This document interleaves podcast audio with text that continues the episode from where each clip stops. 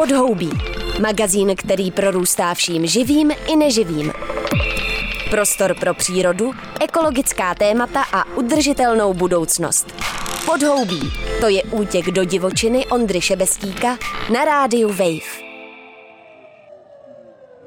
Neúplný atlas regenerace je sborník, který vyšel nedávno v brněnském univerzitním nakladatelství Utopia Libry a přes dvacítku autorek a autorů se v něm z různých úhlů a různými formami pokusili pojednat možnosti kultury, která si uvědomuje svoji destruktivitu, ale tak úplně ještě neví, jak dál.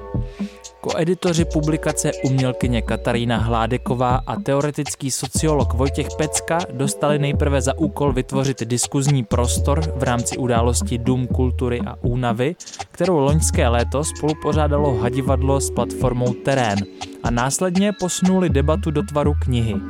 Mezi přispěvatele patří namátkou výtvarník Zbyněk Baladrán, filozof Pavel Barša, historička architektury Petra Hlaváčková, antropolog Bob Kuřík, umělkyně Maja Štefančíková nebo antropoložka Markéta Zandlová. Atlas je neúplný, protože jakýkoliv pokus o ucelenost odsuzuje fragmentovaná současnost k nezdaru. I přesto má ambice postihnout určitou náladu ve společnosti, která musí přeformátovat své jednání, návyky, myšlení a emoce v denodenním střetu s klimatickou změnou. Původním tématem letní školy terénu a hadivadla byl volný čas. Volný čas odkazuje ke kapitalismu a ten zase k únavě. Odpovědí na začarovaný kruh multispektrální únavy jednotlivce, společnosti i planety je regenerace, o které si povídám v podhoubí s Vojtěchem Peckou.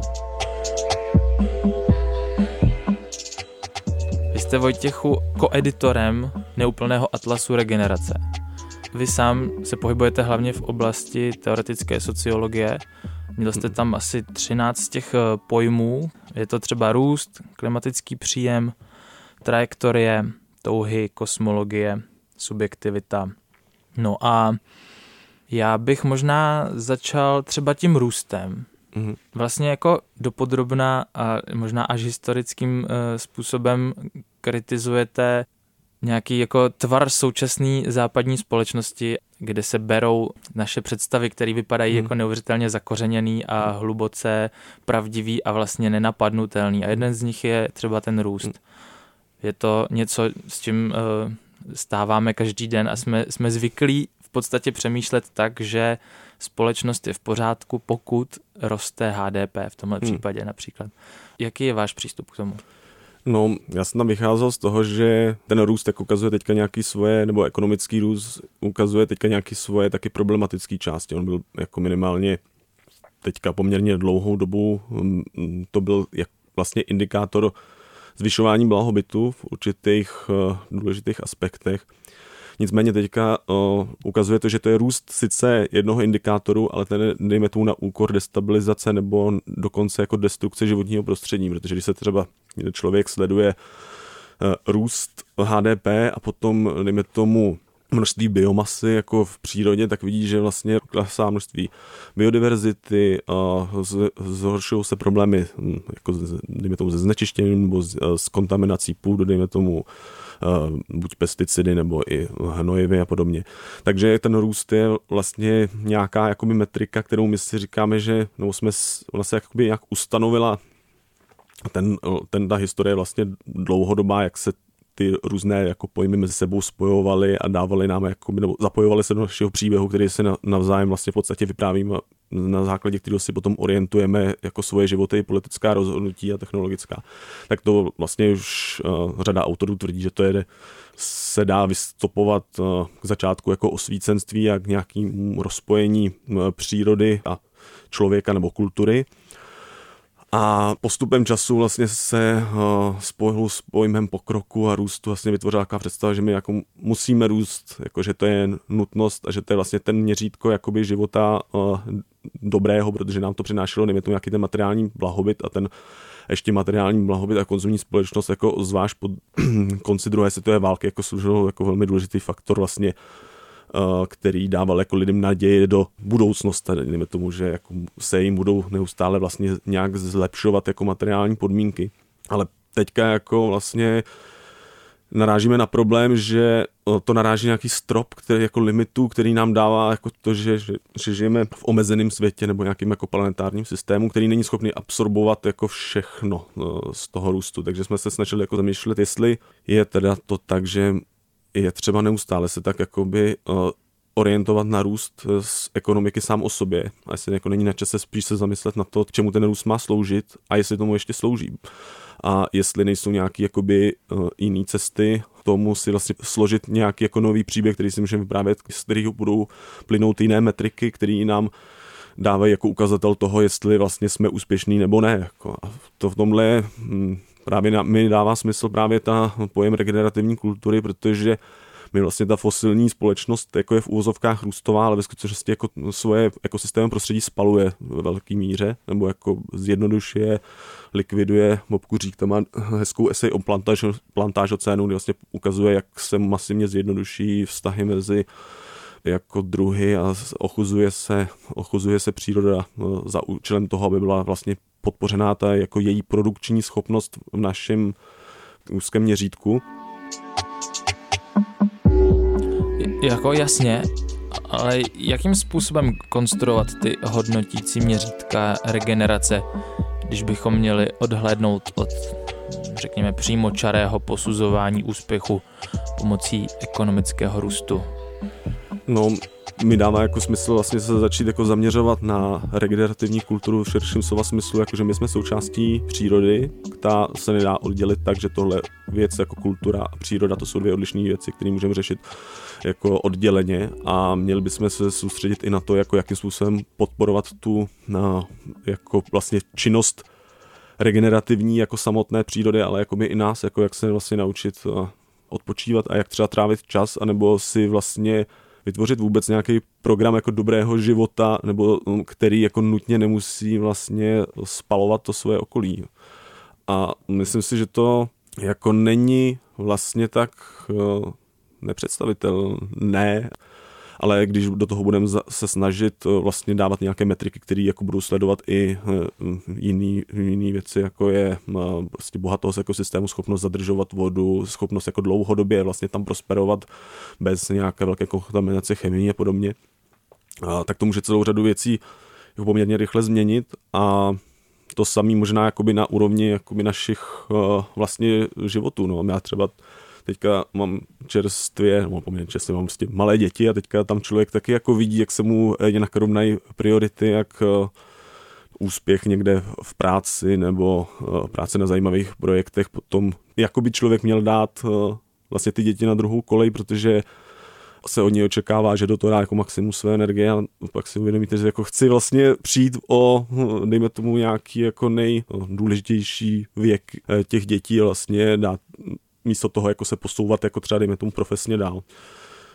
Nebo teďka možná už se to, se to uh, děje častěji, ale že vlastně třeba ten pojem ekonomického růstu, ten je a priori podle mě jako velmi dlouhou dobu braný, jako že to je jenom něco, co nám ukazuje, jako jestli, jestli je tady úspěch nebo ne. Prostě jenom ta představa, že by třeba jsme nerostli, jako že by že by ekonomický růst byl nula, tak to už je braný pomalu jako tragédie, ale přitom vlastně jako to, co to znamená? Znamená to, že máme neustále obrovský produkční potenciál a furt se valí obrovské množství prostě produktů do ekonomiky, protože to množství, který jako produkuje ekonomika v současnosti je jako gigantické a vlastně se s ním vlastně v podstatě stává problém, protože to množství produktů zavaluje nás jako a naše prostředí.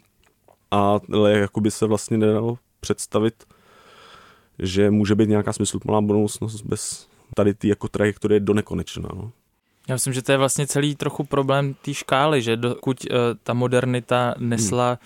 pokrok a ekonomický růst a dokázala ho jakž takže redistribuovat mezi společnost eh, hůř či lépe, záleží asi na zemích, kde se člověk vyskytuje, tak eh, ty ekosystémy byly schopný všechny ty externality hmm. ekologicky nějak pojmout, ale teď se dostáváme do bodu, kdy už jako čelní představitelé třeba OSN opravdu jako uh, v podstatě spílají politickým uh, elitám, který jsou mimochodem i ekonomický hmm. elity, což je, což je taky zajímavý, že nás vedou uh, směrem ke světu, který bude nežitelný. Hmm. Takže to je relativně, bych řekl, jako novinka třeba 20-30 let stará.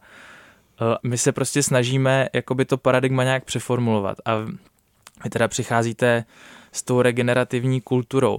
Jaký jsou třeba ty kroky, které by k tomu mohly vést? Vy tam třeba říkáte zajímavou věc, která může být ten klimatický příjem. Co to hmm. třeba je klimatický příjem?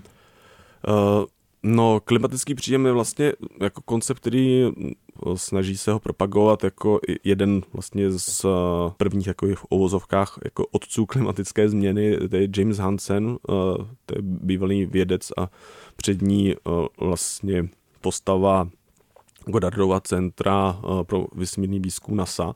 Jeho svědectví před eh, kongresem eh, koncem 80. let vlastně startovalo to, že se globální oteplování a klimatická krize vlastně stalo nějakým jako veřejným problémem, jako, který vlastně prolomil to téma do mainstreamu do velké míry. A ten vlastně navrhoval to, se snažil zamýšlet nad tím, jak provést tu velkou transformaci uh, vlastně naše, naší civilizace na, uh, na nízkou uhlíkovou, protože hm, i to se bohužel jako moc nezměnilo do, od těch 90. let, že my jsme strašlivě stále závislí na fosilních palivech v mnoha ohledech vlastně paradoxně ještě za těch 30 let, kdy se o tom problému ví, tak uh, tuším, že ty čísla jsou takový, že už jsme spotřebovali vlastně za těch 30 let, kdy jsme měli vlastně ten problém řešit, tak jsme spotřebovali víc fosilních paliv než předtím za celou dobu začátku průmyslové revoluce, vlastně 150 nebo kolik let.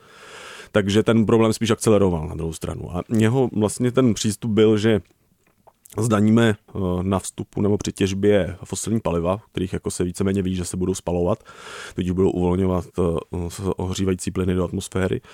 A tohle ale zdanění nebudem brát jako zdroj státního rozpočtu anebo nějaký, nějaký prostě jako eh, příjmovou stránku, ale budeme to rozdávat jako rovnoměrně lidem na zpátek a bude to se stane jako by vlastně nějaký jejich prostě základní příjem který bude navázaný právě na tu spotřebu fosilních paliv. A tady to je byla představa toho, že tohle zdanění, eh, že se mu dá nějaká dlouhodobá perspektiva, řekne se, to, začne to na, s určitou úrovní zdanění a každý rok budeme přidávat procento nebo 2%, protože on vycházel z toho, že prostě podniky, eh, korporace, ten státy taky potřebují nějakou jako předvídatelný rámec a podle toho se můžou orientovat. Tady budou mít předvídatelný rámec, že budou vědět, že prostě se jim budou zvyšovat náklady poměrně prostě uh, razantně dlouhodobě a že uh, ta infrastruktura prostě se v určitou chvíli nebude se do ní vyplácet investovat, tudíž jako ne, nepřišel nějaký jako šok, teďka musíme všechno zahodit, ale prostě ty staré elektrárny budeme vyřazovat, nebudeme stavět nový, budeme radši stavět jakoby uh, něco jiného.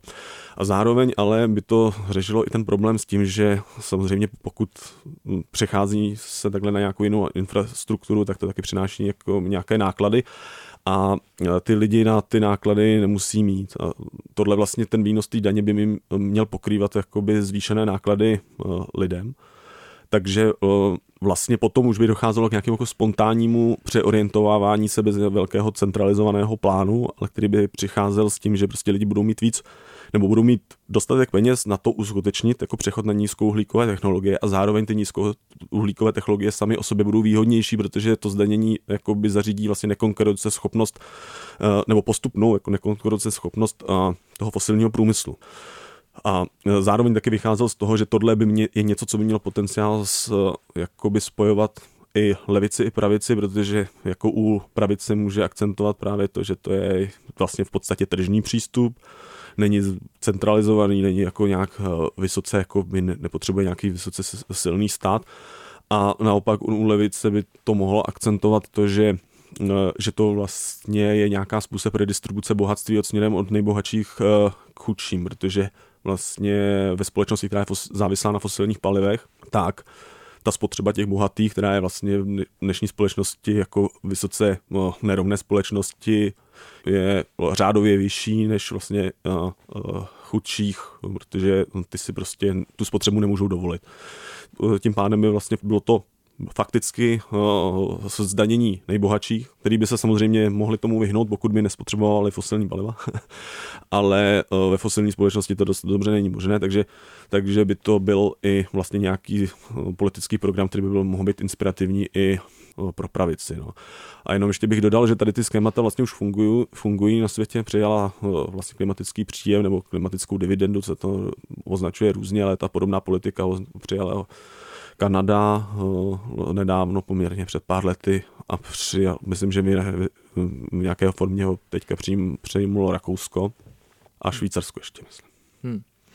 Jedna ještě z dalších věcí, která mě zaujala, nebo když si představíme, že náš průmysl a naše ekonomika v úměrně s tím, jak vyrábí uh, spotřebovatelné zboží, tak uh, zatěžuje ekosystémy a uh, vlastně poškozuje, tak že bychom tyto externality zviditelnili tím, že bychom třeba do vedení firm dosazovali uh, nějaké lidi nebo aktéry, kteří by dokázali mluvit za tu přírodu, mm-hmm. že, že dosud jsou tam jenom vlastně lidé, kteří mluví za blaho firmy a za ten ekonomický růst té firmy a nikdo vlastně není schopen dodat té části přírody ten jakoby politický hlas, tak eh, jak, jak si tohle hmm. třeba představit? Přijde mi to jako hrozně vlastně jako inspirativní myšlenka. Takhle, jako ono je zajímavé vlastně, že nás, eh, naši ekonomický aktéři teďka jsou vlastně nějaké právnické osoby, které mají jako svoje práva, svoje, eh, svoje povinnosti vlastně to, jakým způsobem oni jsou teďka řízené a jakým způsobem se zodpovídají nějakému širšímu společenskému rámci, jako to není něco, co by přišlo, že ho spadlo z nebe, to je prostě nějaký vývoj historický. A právě třeba mě to inspirovalo, že, že v Německu jsou poměrně, u velkých firm jsou poměrně velké jako role odborů. Ono je to třeba i u nás, že máte součástí nějakých dozorčích rad a od určitého množství lidí máte, dejme tomu, zástupce zaměstnanců. Ale otázka je teda, pokud máme takovýhle problém, tak jako není na cestě, jako kromě zástupce zaměstnanců, kteří jsou v těch jako vlastně orgánech té firmy kvůli tomu, aby bránili zájmy těch zaměstnanců. Pokud máme jako takový problém s naší přírodou, jestli my potřebujeme jako ten hlas té přírody dostat do, eh, vlastně do rozhodování těch firm taky, jo.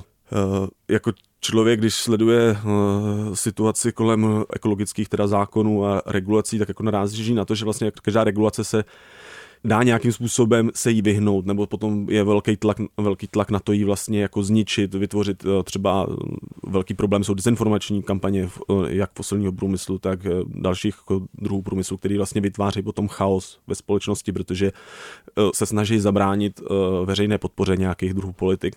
A pokud máte silně motivované aktéry, který prostě chtějí tu přírodu ničit, tak je velmi jako obtížné s tím něco dělat. No. Takže podle mě je jako na místě začít vymýšlet způsob, a jako jakým způsobem přetvořit jakoby ty naše uh, ekonomické společnosti tak, aby jim bylo vlastní to, že tohle chtějí chránit. Ale ne jenom tak, že vytvoří nějaký program greenwashingu, že si udělají uh, svoje nějaké pravidla, které potom budou promovat, jako třeba ExxonMobil, který, který dělá, má nějaký výzkum alternativních eh, zdrojů, který je naprosto minoritní, daleko jako stonásobně eh, vyšší jsou vlastně investice do dalšího, do další těžby fosilních paliv a dalšího vlastně destabilizace klimatu, ale pro veřejnost se prezentuje jako ten jakoby řeš, řešitel klimatické krize a investuje do toho stejně velký, eh, velké množství peněz.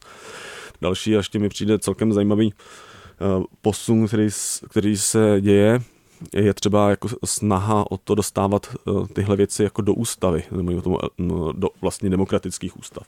A to myslím, že se otvírá i debata jako vlastně v Čechách s tím, jestli má být jako voda, no právo na vodu, ústavní právo.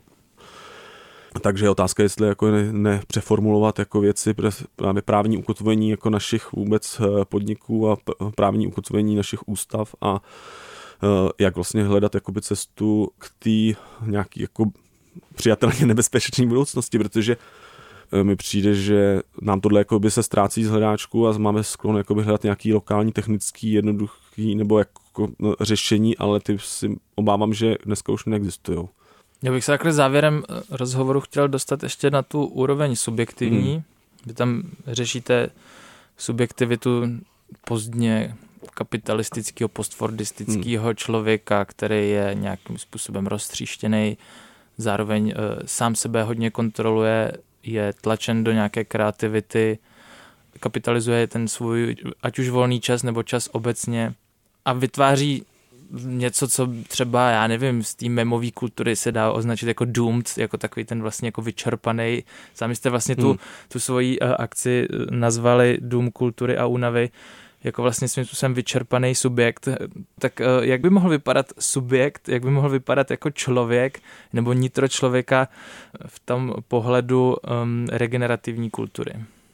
No já bych řekl, že tohle je právě jakoby otázka, kterou je třeba nějak eh, hledat společně, protože tady takový takový paradox právě toho rozdělení jakoby jednotlivce, kolektivu i toho, jako tomu planetárního systému teďka, na který jsme narazili už při při právě té akce, při snaze vlastně asi to nějak rozsekat do menších částí, že vlastně ty část, že to se nedá jako úplně jakoby od sebe oddělit. Jako to, co my jsme jako niterný jakoby subjekty, který si individua, který si myslíme, jako že, jsou, že jsou vlastně na autonomní, tak to je výsledek nějakých sil, který vlastně nás jako utvářejí.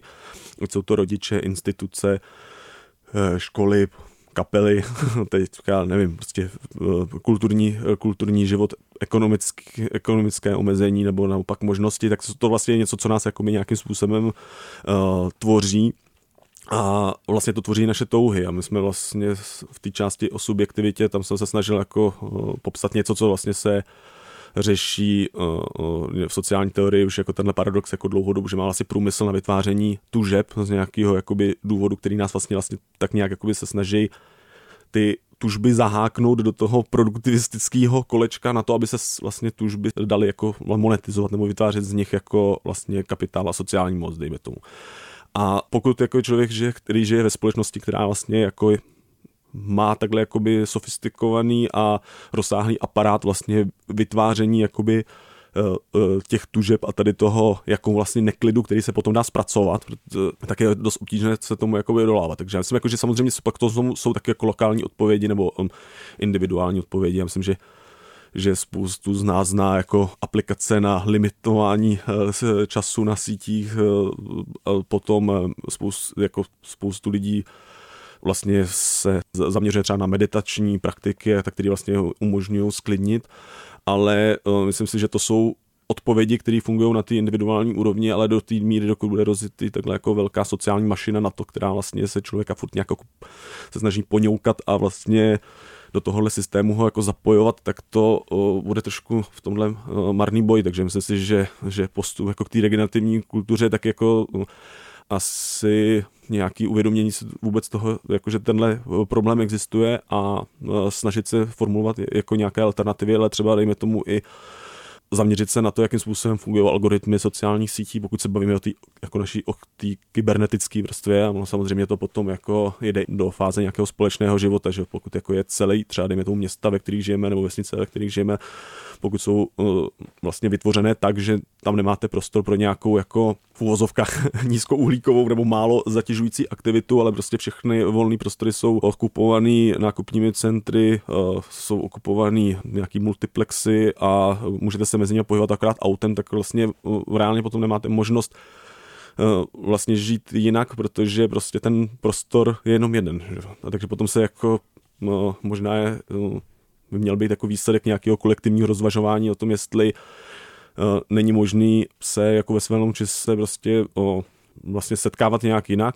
jestli potřebujeme tolik zábavního průmyslu k tomu, aby jsme vlastně si odpočinuli, uh, jestli nejsou nějaké jakoby jiné alternativy, které můžou zároveň posilovat, dejme tomu, město jako nějakou větší entitu k tomu, aby bylo, aby nemělo takový problém se zásobováním vodou třeba, nebo aby se nepřehřívalo a aby v ně nebyla taková prašnost a byl takový jako hluk a jestli zároveň my v tom jako nejsme schopni jinak odpočínat a jinak jakoby trávit nějaký život, který ale jako stojí vlastně za to, že si myslím, že bychom se měli zaměřovat na to, jako na ty pozitiva, který to může přinést. Podle mě se dá jako uh, najít uh, život, který jako je je radostný, je plnohodnotný a zároveň jako je v nějakým jako větším, není v takovém jako eh, velkým konfliktu s tím eh, svým okolím. No.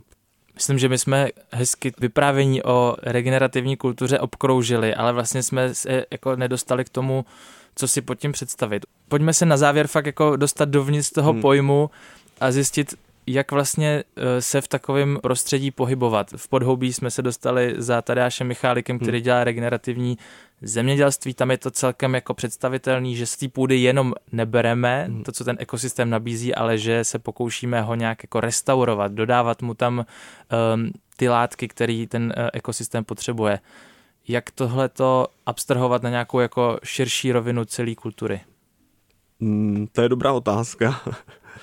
A o, My právě jakoby v podstatě kolem toho pojmu uh, regenerativní kultury jsme se, nebo mě trošku k tomu přivedl uh, Tadeáš Michalik taky, uh, který je teda vystudovaný uh, antropolog, ale teďka se věnuje na Vysočině regenerativnímu zemědělství a tam se vlastně v praxi jde teda o to, že můžeme dospodařit tak, že nějakým způsobem se tady naakumulovaný jakoby zásoby spotřebováváme a z toho uspokojujeme svoje nějaké prostě uh, potřeby nebo touhy. Ale nebo můžeme uh, jít více symbioticky a zároveň uh, z toho jakoby přebytky vlastně toho ekosystému zpracovávat, ale tím ho jako neuchozovat. My nakonec, nakonec můžeme z něj produkovat a zároveň ho obohacovat.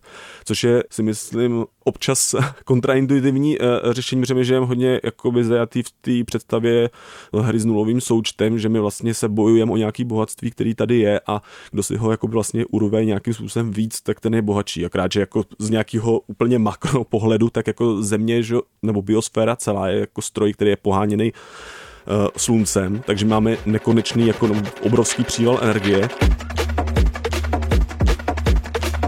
toho vlastně vzniká celá biosféra. A biosféra jakoby přes svoje různé krize, která měla jako historii, tak vlastně něco, co z anorganického, neživého vlastně vytváří obrovské rezervoáry jako života. Vlastně začalo s, nul, s nulou života a najednou vytvořila, vytvořila obrovský ten. Vlastně dělá to spontánně e, sama od sebe.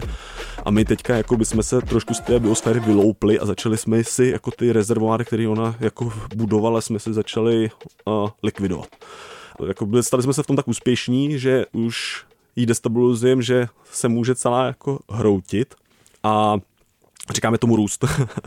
Přičemž vlastně jako se to dá z hlediska té biosféry kouknout jako, jako na to opačně, že je to naopak vlastně jako úpadek. A, no, a s tou jako regenerativní kulturou to je vlastně, myslím, roz, ten samý, samý princip jako se trošku roztahuje no, i dál, že no, vlastně se ty taky opuštění té, bych řekl, no, představy jako hry nulového součtu, ale přesunutí jako se k nějaký uh, širší symbioze, a který ale jako nás vnímá, jako že jsme právě jeden hráč z mnoha, uh, nejsme jenom uh, osamocení individuál, jsme zapojení do nějakých jakoby do široké škály stavů, který nás jako jednak tvarují, nás i naše jako další generace a my tvarujeme je. A teďka jakoby um, to tvarování má nějaké podoby a my teďka jako v současnosti právě provádíme něco, co se dá říct jako prostě ochuzující, spalující degenerativní kultura, která vlastně spoustu vztahů ochuzuje. No. A teďka jako jakým způsobem vlastně se zaměřit na to, jo, aby jsme vytvořili něco, co jako spíš jako vytváří ty vztahy bohatší a vlastně tím pádem jako by schopný fungovat dále do budoucna. No. Necháme to na imaginaci hmm. posluchačů a uh, třeba se to dozvíme v pár dalších letech. Doufám. Snad jo. Já moc děkuji uh, za rozhovor v Podhoubí hmm. a loučím se, přeju, ať se daří. Taky děkuji. O kolektivní únavě psal už více jak před deseti lety německý filozof korejského původu Byung-Chul Han. V knize, která vyšla v češtině pod názvem Vyhořelá společnost, popisuje přehlcenost subjektu napojeného na digitální média, tlak na výkon a přemíru pozitivity, která ústí v neurologické násilí na sobě sama a doslova v epidemii depresí a úzkostných poruch. Zdá se, že ani víc jak dekáda nám nestačila k tomu, abychom přelstili námi samotnými skonstruovaný stroj na výrobu a ukájení tužeb a slastí, kterému můžeme říkat třeba ekonomika, kapitalismus nebo globalizace. A jeho dopady nepocitujeme jen na naší psychické kondici, ale i na stavu přírodních ekosystémů degenerovaných klimatickou krizí. S publikací Neúplný atlas regenerace ale přece jen přichází posun od pouhé kritické reflexe reality k návrhu řešení, jímž je regenerace. Jakékoliv projevy kreativní regenerace se můžou stát cestou z klimatické krize. Díky za poslech a zase příště. Ahoj. Chybí ti čerstvý vzduch a ptačí cvrlikání? Tak běž do lesa. Nebo si pusť podhoubí třeba uprostřed betonové džungle. Přihlas se k odběru podcastu na wave.cz lomeno podcasty a poslouchej podhoubí kdykoliv a kdekoliv.